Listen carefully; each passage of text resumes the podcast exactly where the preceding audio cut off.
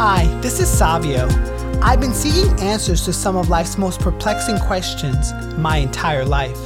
In 2014, I was diagnosed with stage 3 cancer, and ever since, I realized my calling existed outside of what I knew to be familiar. This podcast is home for survivors like myself and those who yearn to build resilience in their mindset and live their best life. In season 3, the show includes a mix of coaching sessions followed by interviews with those from all walks of life who have been successful in the wellness, business, media, and travel industries. The intent is to show the human experience in its rawest form so that others may glean insight. Nothing is rehearsed. As a board certified wellness coach, number one best-selling author, and syndicated columnist, my job is to ask the deep questions of those trying to make sense of their place in this fractured world. I believe life speaks to us in different ways. Many of us listen, but don't know how or where to begin. As someone who has crossed the bridge between life and death, I say simply begin where you are now and get busy living. If you like today's episode, I would appreciate it if you could share it. Be sure to tag me at The Human Resolve so I can reciprocate in kind. So without further ado, welcome to the Human Resolve podcast. Today's podcast guest on resilience is physician and author Dr. Tiffanie Tate Moore. As Tiffanie states, I still have issues with abandonment as an adult, and as a kid, I turned to my education because I figured, well, maybe if I was smart enough, my mom would love me more than she loved drugs. And I think that it helped me because it helped me become a physician because I turned into essentially an academic student. And as far as the big aha moment to where I realized, well, maybe it's not them, maybe it's me. My name is Dr. Tiffanie Tate Moore, and it is a pleasure to be speaking with you today. I am a board certified OBGYN. I am medically retired due to an injury I sustained, but I have worked hard to become resilient and to reinvent myself. I am also a veteran officer of the United States Navy. I served with the Seabees in Ventura County during the global war on terrorism during Operation Enduring Freedom. I trained at Vanderbilt University Medical Center where I trained in obstetrics and gynecology. I graduated from Meharry Medical College in Nashville, Tennessee, and I did my undergraduate work at the University of California, Santa Barbara. Go Gauchos. I'm originally from Compton, California. Excellent, Tiffanie. Well, thank you so much for being here. You and I connected because you were so kind to contribute to my interview series, Rising Through Resilience How to Be Resilient During Turbulent Times. And what I really loved is this aspect of faith over fear um, and how you spoke about the insurmountable sort of obstacles in, in your life. How has that shaped who you are today? I believe that if I didn't have my faith, I surely would not be where I am today. Because statistically speaking, both of my parents were on drugs. And basically, theoretically, I should be on drugs too, because you are a product of your environment. But I was blessed at the age of two to be raised by my aunt, but she was my mother's sister. So I was still around my mother throughout the holidays and summers and weekends. So I still witnessed drugs and I still watched my mother use drugs and she was with me for weekends and holidays and summer vacations. And that t- actually taught me what not to do because she was an example of what not to do. And I think that my faith in God help motivate me and encourage me and strengthen me. And it's amazing because my family were good people, but we weren't church people. Mm-hmm. and we were the people that occasionally went to church. We were the holiday church people, Easter and Christmas, you know, that twice a year type of folk. and so I just think that my I can't say it was an accident because I don't believe that God lets anything happen by accident. But I actually met God at a park because, you know, you never know how church outreach actually works. But this church was having like a mime performance or an outreach performance, and they were having a church ceremony at a park. And I was on a playground. And that was how I was introduced to God. Hmm. You know, you spoke very candidly about you being an OBGYN and you working at the emergency room and this aspect of someone requesting another doctor because of your the color of your skin. How did that incident shape who you are? I thought that it was offending, but they have a right to how they feel. And I spoke candidly because this was in Tennessee and they have a right to how they feel. But the reality was, we were kind of in the middle of nowhere and I was the only provider there. And it was either me or die. His partner was bleeding into her belly and she had a ruptured you know, a ruptured ectopic pregnancy. This is a pregnancy that was supposed to be in the uterus, but it was in her fallopian tube. Her fallopian tube had ruptured, and you had all this blood just rupturing and pouring into her abdomen because that was her reality. And so she was getting pale, her blood pressure was dropping, and I was very candid. These are the steps that need to be taken. If you want to leave, it will be against medical advice. You will sign a waiver that will leave me legally free because I am offering you surgery. So I can do surgery, I can save her life. Because if you leave, it will be again against medical advice. That means you cannot sue the hospital and you cannot sue me if you leave and she dies while you are in transit trying to get to another facility. There is no other doctor that you can call that's going to come into this facility. I'm the only surgeon, I'm the only OBGYN that is here who can take care of her. And so she said, I want the surgery. And it was amazing because I was able to perform surgery. I was able to save her life. And after the surgery, she was very grateful. She was very thankful. And he came over to me after, you know, his initial transaction with me. And I think she made him say thank you because she was grateful to be alive. And we were able to overcome some of his racist beliefs because I believe that prejudice and racism, it's a choice. No one's raised that way. You choose to feel that way. And I believe that one step at a time, we can combat some of those feelings. You don't have to like me. You just have to accept me and work with me. I'm not asking you to hang out with me, go with me to the movies, but let's just agree to get along. And it's really sad because as a female physician, it's hard. In the hospitals, you're treated differently than your male counterparts.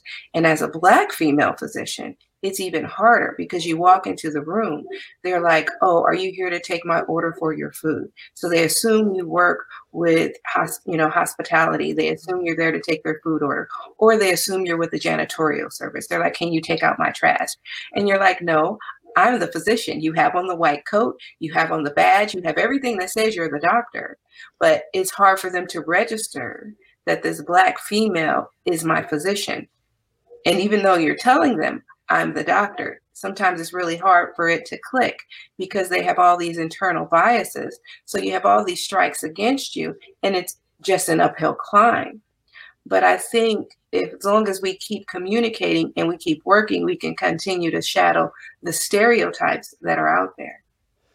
Yeah, you know, two of the main points that I got from that story, thank you for sharing, uh, is your surgical and medical experience can allow people, as you mentioned in the article, to be better people if they want to be. So the choice is there in order to act or react. Mm-hmm. Absolutely.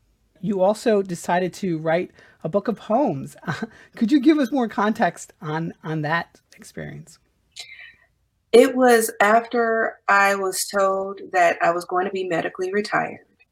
I fell into a depression and I began to eat.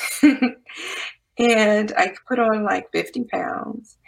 And I had a pity party. Mm. And the Spirit of the Lord was like, okay, Tiffanie, snap out of it. Think about all of the things I've brought you out of. You are not your profession, you are more than that. So think about everything that I've done for you and celebrate me.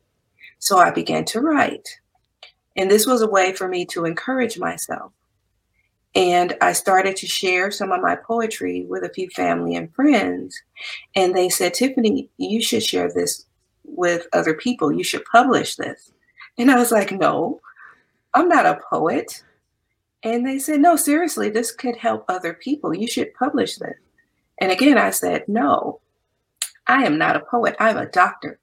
And they were like, but you're retired. You can be more than that. And I was kind of stubborn.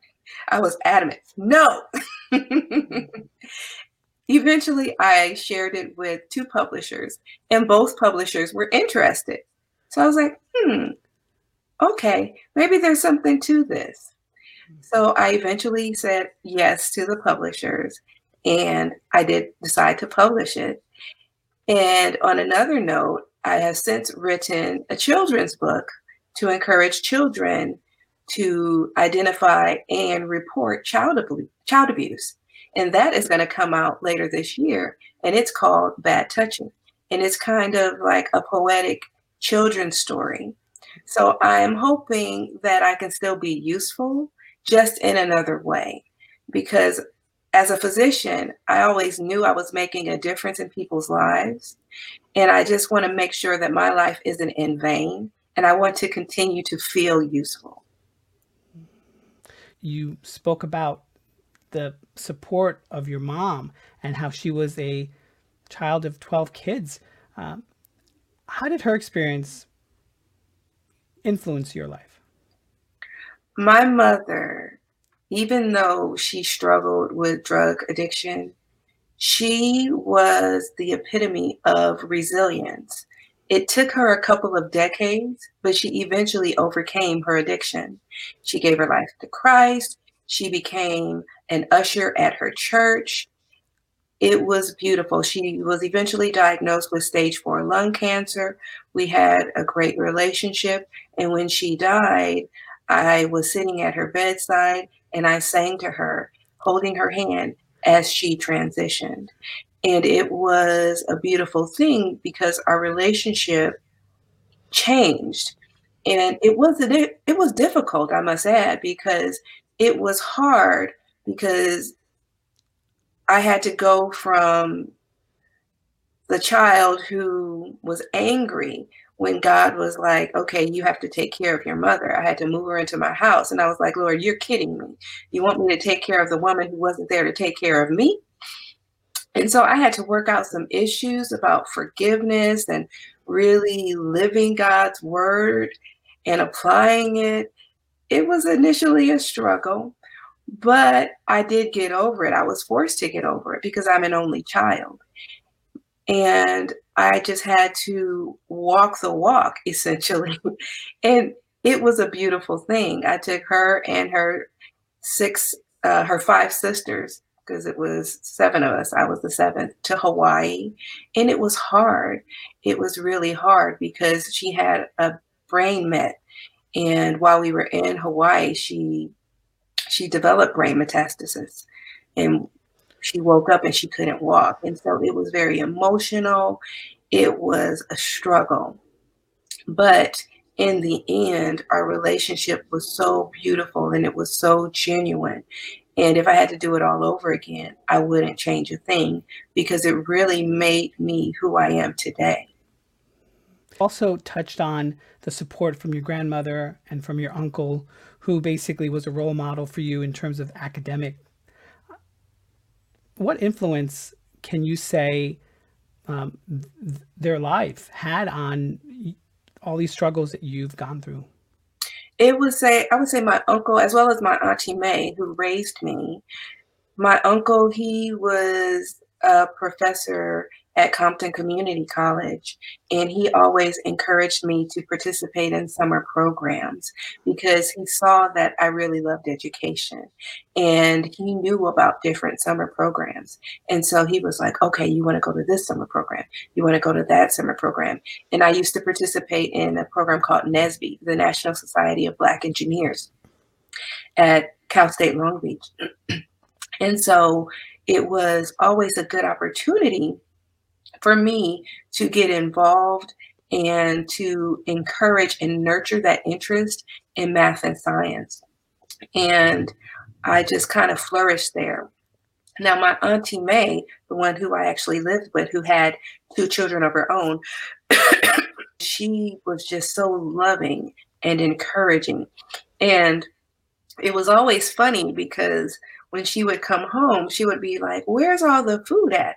That I couldn't tell her that I'd given it away to all the other kids in the community because, you know, that was my little secret. and my grandmother, she was my protector. She kept me from getting in trouble. And because I can say that I wasn't a bad kid, but I was a mischievous kid. I was always getting into things. Like one time I took apart the toaster because I wanted to see how it worked. And so that meant that we didn't have a toaster because I kind of took it apart because I wanted to see how it worked. And so she wouldn't let anyone kind of discipline me. And she was my protector, she was my angel. And so my grandmother just had lots of love for me. So, Tiffanie, I want to come back to the core uh, conversation today. How do you define resilience? I define resilience as the way to persevere, the way to endure, and the way to just not give up because it's okay to fall down and it's okay to not succeed. And I believe that society has this misconception that if you don't make it, you've not made it. And that's not true. And I believe, like in the article, I said, failure is not truly failure. Failure is a first attempt in learning. And if there's a first attempt, there can be a second, a third, a fourth, and a fifth. Numbers are infinite. And if numbers are infinite, attempts are infinite. And you can continue to try as long as there's breath in your body. And so when you continue to persevere and you continue to try, you can always put and take one step in front of the other. And I believe resilience is your ability to get back up and continue to move forward and believe in yourself. In that article, I asked a very curious question about resilience and courage, whether or not they are one and the same or they are different. How do you perceive the two? I believe that courage is your thought process and it's what you think and how you feel. But more resilience is your actions and your ability to actually do and put into practice that thought or that feeling. So they go hand in hand, but there's a difference in the two. And I believe they feed off of one another. And you need both of them. But courage is more in the mind and in the heart, but resilience is in the action. And so you want to just use both to move forward. Yeah. You know, I think you likened it courage is showing up in the face of a circumstance hmm. and you might not know what the expected outcome might be. I just love the visual of that because often most people think that you can just get there and courage is about believing. Mm-hmm. Absolutely. There was also a question in the article that I asked about has anyone ever said something that you've done or that you've tried to attempt to that was considered impossible. And you spoke so much about just your own struggles, like with the disability, and you still carry on with these marathons. I would love more context into that. Oh, absolutely. My body is special. It's definitely not fully able. I, I, don't want to call myself disabled. I like to say differently able. I have bilateral knee issues, uh, right hip issues, chronic back pain. In fact, over the past month, I've had three steroid joint shots one in my left knee, one in my right knee, and one in my right hip. And my family has always told me, You can't do half marathons, you're broken. And I'm like, okay, I will show you. And after I had my surgeries, they were like, oh, you're never going to do any more again. And I was like, oh, yeah, I will show you. And in September of 2021, I did the Mount Rushmore half marathon. So, not any half marathon, one of the hardest half marathons. Mount Rushmore, it's uphill, definitely difficult. And I went there all by myself, nobody to cheer me on, nobody to support me. And it was a beautiful, beautiful thing. I had my, I didn't even have my earphones on because I forgot them in the room. So I sang to myself. I cheered myself on. I was my own cheerleader.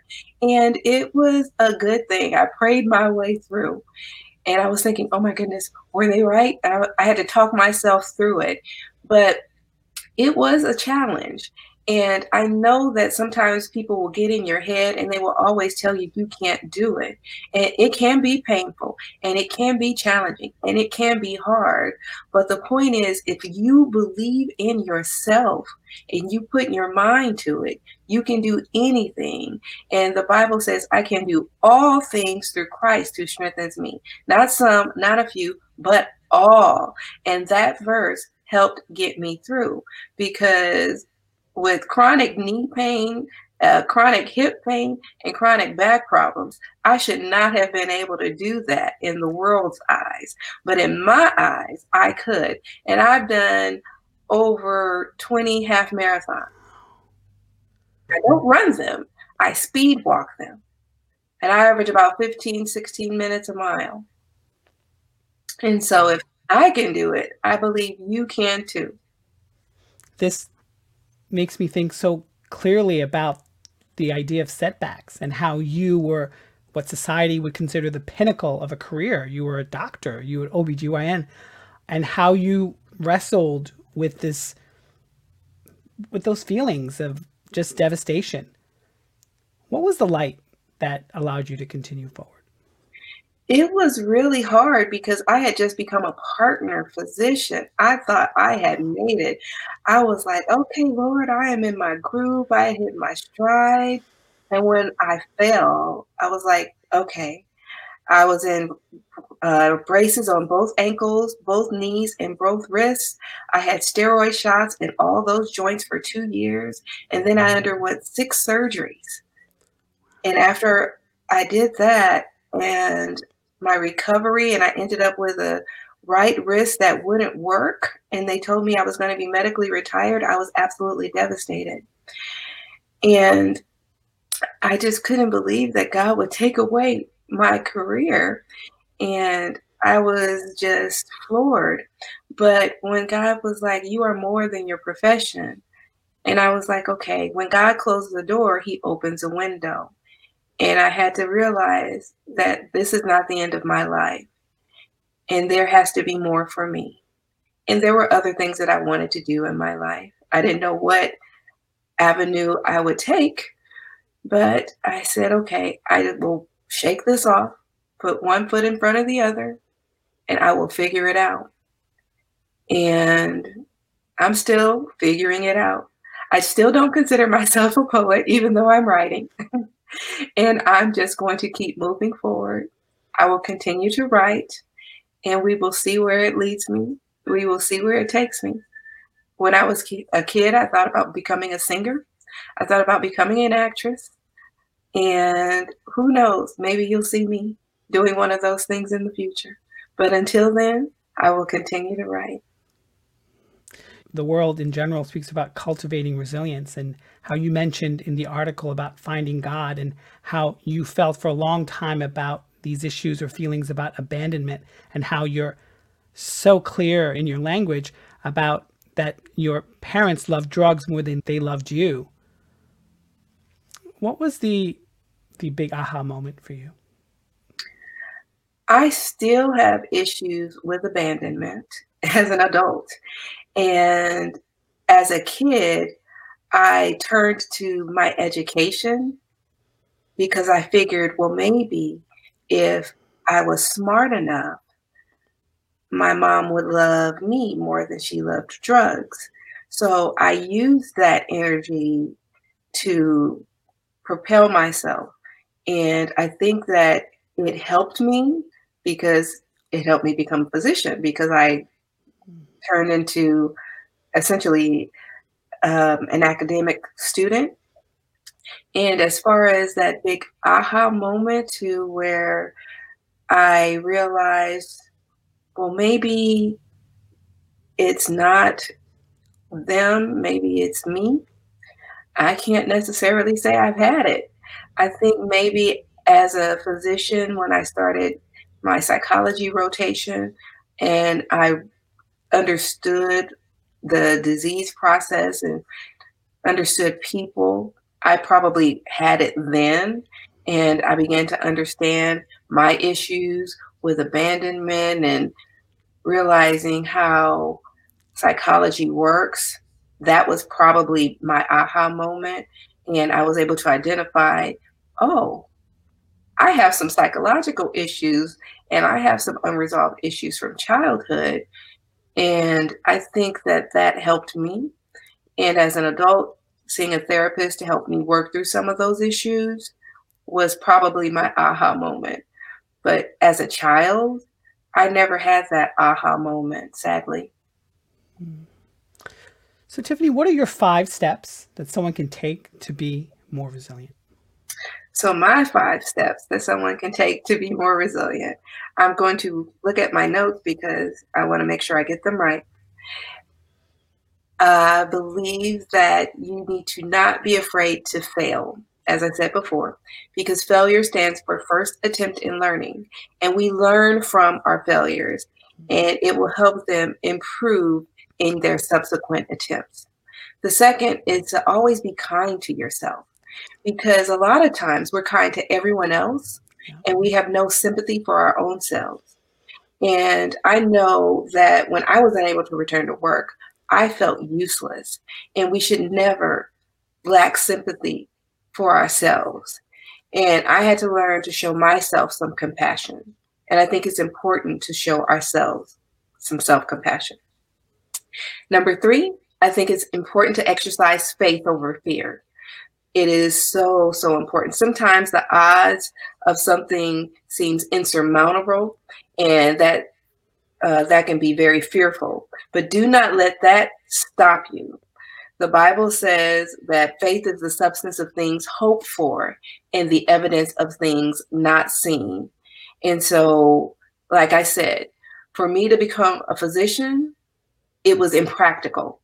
For me to become a physician, having two drug addicted parents, not likely, not probable. But here I am, a board certified OBGYN a surgeon. That's a very hard physician uh, to become. So you can do anything you put your mind to, and you can do anything, especially if God is behind you. Number four, accept your mistakes. Too often we think that the world is over because we made a mistake. Mistakes happen. Life goes on. Another day comes and it's okay. A key to resilience is understanding that you are not your mistakes and that tomorrow brings a new day and a fresh opportunity to start anew. So keep on pushing and keep on moving. Number five, never give up. As long as there is breath in your body, you have an opportunity to start afresh and start anew. Lovely. Lovely. So now I would love to transition into what I call the brainstorming, where I asked a question about if you could create a movement, what, what would that be? And you were very clear in this idea of a vaccination um, adherence and rollout. I would just love to kind of talk about it and how maybe we can move the needle a little further within the barriers that people are having when it comes to vaccinations. Yes. I know right now there's this movement where they're saying take your mask off and do all these other things. But the reality is the virus is still active and alive. And now we have almost a million Americans who have died from the virus. People are still dying. And I know people are scared of getting the vaccine. They don't need to be afraid. Think about all the other vaccines you've had before measles, mumps, rubella. All of those things were once new. And I think that eventually COVID is going to become like the flu. Eventually, we will get there. It is something that you'll probably need to take on a regular basis. The influenza pandemic was something like the COVID pandemic. It's something that's going to be with us. I don't believe it's going to go away. I think that we really need to accept it and become accustomed to it and get the vaccine. And we'll probably have to get the vaccine on a regular basis. I believe that eventually we will get to the point where we have herd immunity. We are not there yet. So I think we need to continue to practice safe care of ourselves and use our hand sanitizer, and frequent hand washing, and get the vaccine. Yeah. I think for me, when I think about this aspect, um, so as you may or may not know, I'm a, stage three cancer survivor. Uh, I attribute my cancer healing process to both extremes. I did mainstream medicine, which is chemo, and I did a whole bunch of integrated modalities. Um, for me, it, it worked, and it, I was able to speed up my healing. Uh, I, I uh, got diagnosed in July of 2014. I was uh, considered remission in December of 2014, the same year. And I often find when it comes to the vaccines, there's a one extreme of complete conspiracy theory, and there's the other extreme of just medical science. I just don't know why we can't just have a healthy debate that can be televised about legitimate things, not on the extreme end. And I think that would just open up a conversation because I think people are just yearning for information. And when someone tells you to do something, you're not really going to do it until you kind of discover it for yourself or that there becomes a aha moment. So I just, I would love some type of um, really open conversation or debate about it because I think that would allow people to think for themselves. I agree. I agree. I think that the vaccine has been over politicized and it has been criminalized. And it's just a vaccine. And it's so unfortunate because it's crazy. And, you know, the administration that created the vaccine turned around and demonized the vaccine after it took the vaccine itself which I think is hilarious. And then it wanted credit for the vaccine, which is again hilarious. So I agree. An open debate about the vaccine would be great. And I would encourage that. I would even be willing to sit on a panel for that because it's just crazy and nonsensical. A vaccine that could help save people's lives because we have had too many unnecessary deaths. And these are deaths of people who wanted the vaccine on their dying bed, but at that time, it was too late. And they died unnecessarily. The people who are dying now are the unvaccinated. And they are wishing that they had taken the vaccine. And it literally is too little, too late. Now, the people who are getting sick and recovering are the vaccinated. So, the people who refuse the vaccine, they can refuse it, but it is going to be to their own detriment. Well, Dr. Tiffanie Tate Moore, thank you so much for joining me. Please tell my listeners and viewers where they can find out more information about you uh, and everything else you're working on. You can find out more information about me on my Instagram page at Dr. Tiffanie Tate Moore and on my Facebook page at Dr. Tiffanie Tate Moore. Wonderful. Thank you so much, Tiffanie. This was great. Thank you so much. Awesome. Thank you for having me. And my superpower is joy. Oh, wonderful. I really hope you enjoyed listening to today's podcast episode of The Human Resolve. If you feel that others may enjoy this episode as well, please share socially at The Human Resolve. You can also visit my website, thehumanresolve.com, where I offer one on one coaching sessions, a subscription to my weekly newsletter, where I probe into the secrets from living smarter to feeding your three brains, and my author website, isurvivedcancer.co where you can purchase my number one best selling book, I Survived Cancer and Here's How I Did It. 35 cancer survivors share their journey, and view the book trailer, including excerpts from the book. If you could also help me out and give me a review and rating on this podcast platform, because I do care what you have to say, I would really appreciate it. Now, get out there, my friends, and get busy living.